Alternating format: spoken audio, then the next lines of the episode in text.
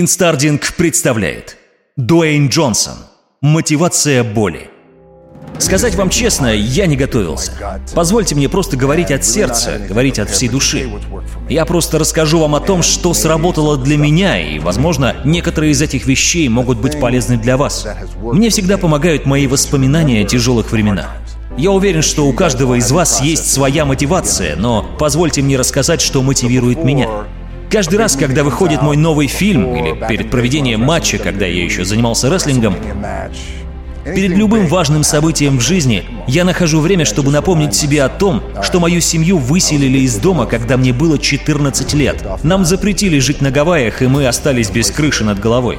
Потом произошло много неприятностей после переезда в Нэшвилл, когда мне исполнилось 16. Меня к тому времени несколько раз арестовывали. Каждый раз я напоминаю себе о тех временах, и это позволяет понять, как многого я добился.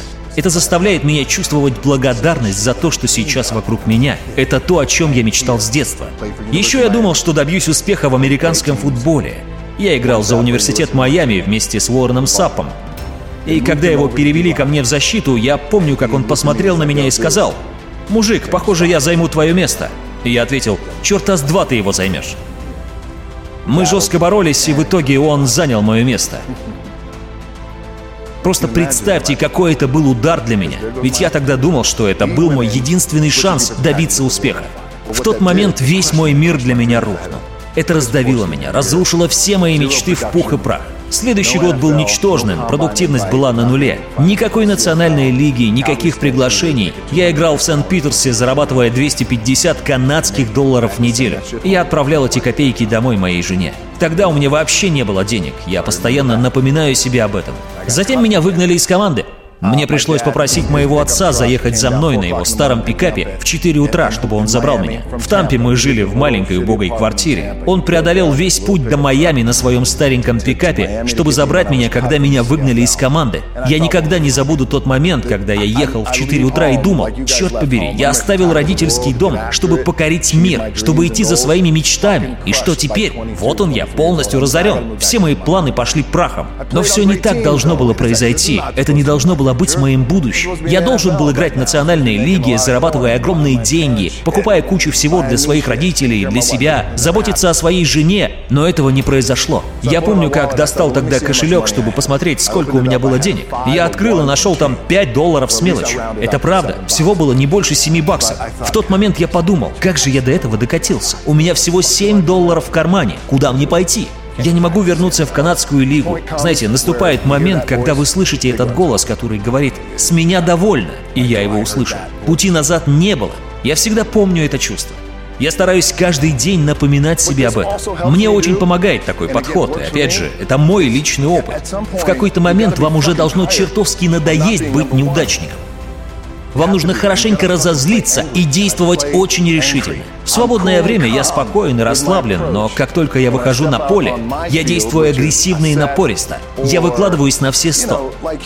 Я знаю, что всегда будут хейтеры, которые будут говорить мне, «Мужик, в скольких фильмах ты еще собираешься сняться? Тебя слишком много». А я отвечаю, «Да, меня много из-за моих амбиций. Если я могу и хочу это сделать, почему бы и нет?» Да, мне это нравится. Кроме того, какой смысл жизни, если не работать над собой и не выкладываться каждый день? Работать нужно каждый день, каждый чертов день. А как иначе? Остановишься, остановится жизнь. Как только я в игре, я играю на всю силу. Я всегда такой. А когда я решил сменить сферу деятельности и достичь чего-то в мире голливудского кино, то понимал, что должен выкладываться не то, что на все 100, а на все 200. И вы должны действовать так же, если хотите достичь своих целей. Я вспоминаю свои тяжелые времена и двигаюсь дальше. Это позволяет мне идти к большим достижениям с правильным настроем. Вот что работает для меня. Я работаю над своей мечтой день и ночь, не покладая рук. Я представляю тяжелые времена и что я прижат к чертовой стене. Мне некуда отступать. Моя спина прижата к гребаной стене, и я могу двигаться только вперед. Мне кажется, что такой настрой, такое мировоззрение может помочь и вам.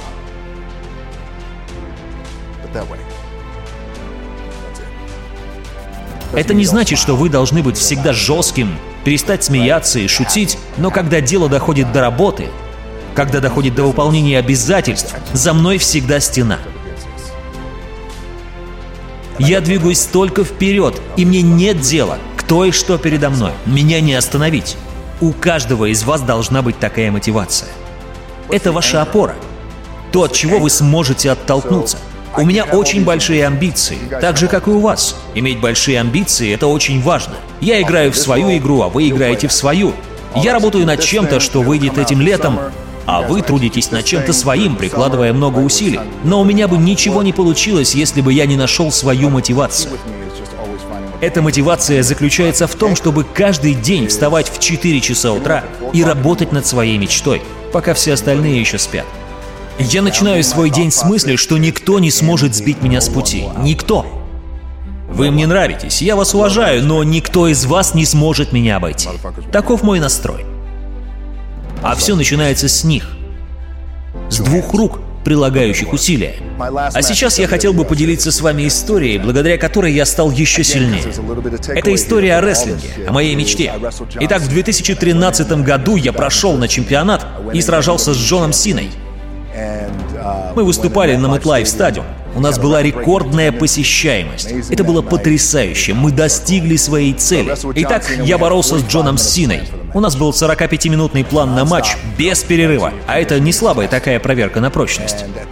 И плюс тогда я не участвовал постоянно в рестлинге, я принимал участие в других проектах.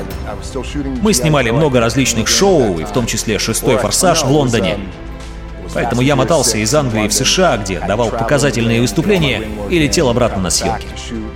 Итак, стадион забит под завязку. Впереди тяжелая ночь. И вот мы с Джоном выходим на стадион MetLife. Это был очень важный день, день большой игры. Борьба за титул чемпиона. 45 минут матча полностью распланированы. Никаких нарезок, никаких продолжим завтра, ничего такого. И вот на 15-й минуте я чувствую очень сильную боль от удара. Что произошло? Я встать не могу. Впереди еще целый бой. В голове крутится цифра. 85 тысяч зрителей, а я просто валяюсь на ринге. Я перекатываюсь сбоку на бок, осматриваю ногу, чтобы убедиться, что кость не торчит. Щупаю везде, и вроде все нормально. Какого хрена произошло? Судья подходит и спрашивает. Ты в норме? Да, все окей. Я поднимаюсь, пытаюсь ступить на ногу и не могу. Мне приходится отталкиваться другой ногой, чтобы хоть как-то передвигаться. Думаю, что у вас подобный момент тоже случался. Момент, когда игра в самом разгаре, а тебе нужно принять решение. Остаешься ты в игре или нет. Я не могу подвести команду. Я несу ответственность. И в момент, когда судья спросил меня, в порядке ли я, я мог ответить, что не могу продолжать бой. Тогда у меня был решающий момент. Он бы дал сигнал, и все, матч был бы окончен. Но я решил продолжить.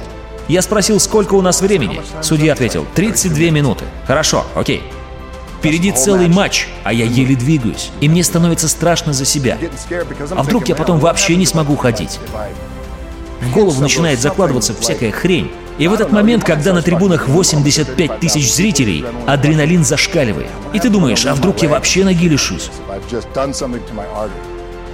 И вот момент финального приема в матче. Это прием Джона. Он должен взять меня за ногу, поднять над головой и бросить, а я должен упасть на спину. И вот я стою, смотрю на Джона, в ноге адская боль, а про себя думаю, Господи, пожалуйста, пусть это не будет слишком больно. И тут бам!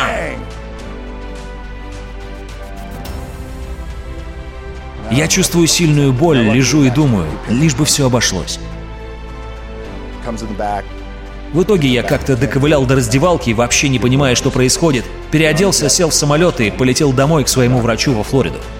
Мне сделали МРТ и выяснилось, что я полностью разорвал свою приводящую мышцу. Сверху донизу. Это было просто ужасно. Но чем я действительно тогда гордился, так это тем, что в переломный момент, когда все обстоятельства против тебя, когда на тебя смотрят тысячи людей, я не сдался. Я могу облегчить свои страдания и уйти. Но я выбрал боль ради будущего. И как бы успешен я не был, я все равно не сдамся.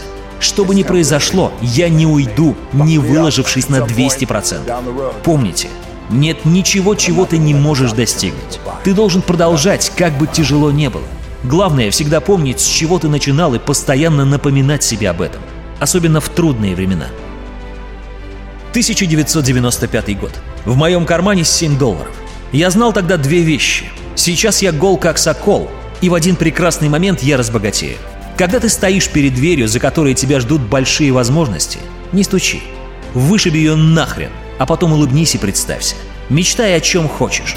Иди туда, куда хочешь идти. Будь с тем, с кем ты хочешь быть, потому что у тебя только одна жизнь и только один шанс. Дуэйн Джонсон.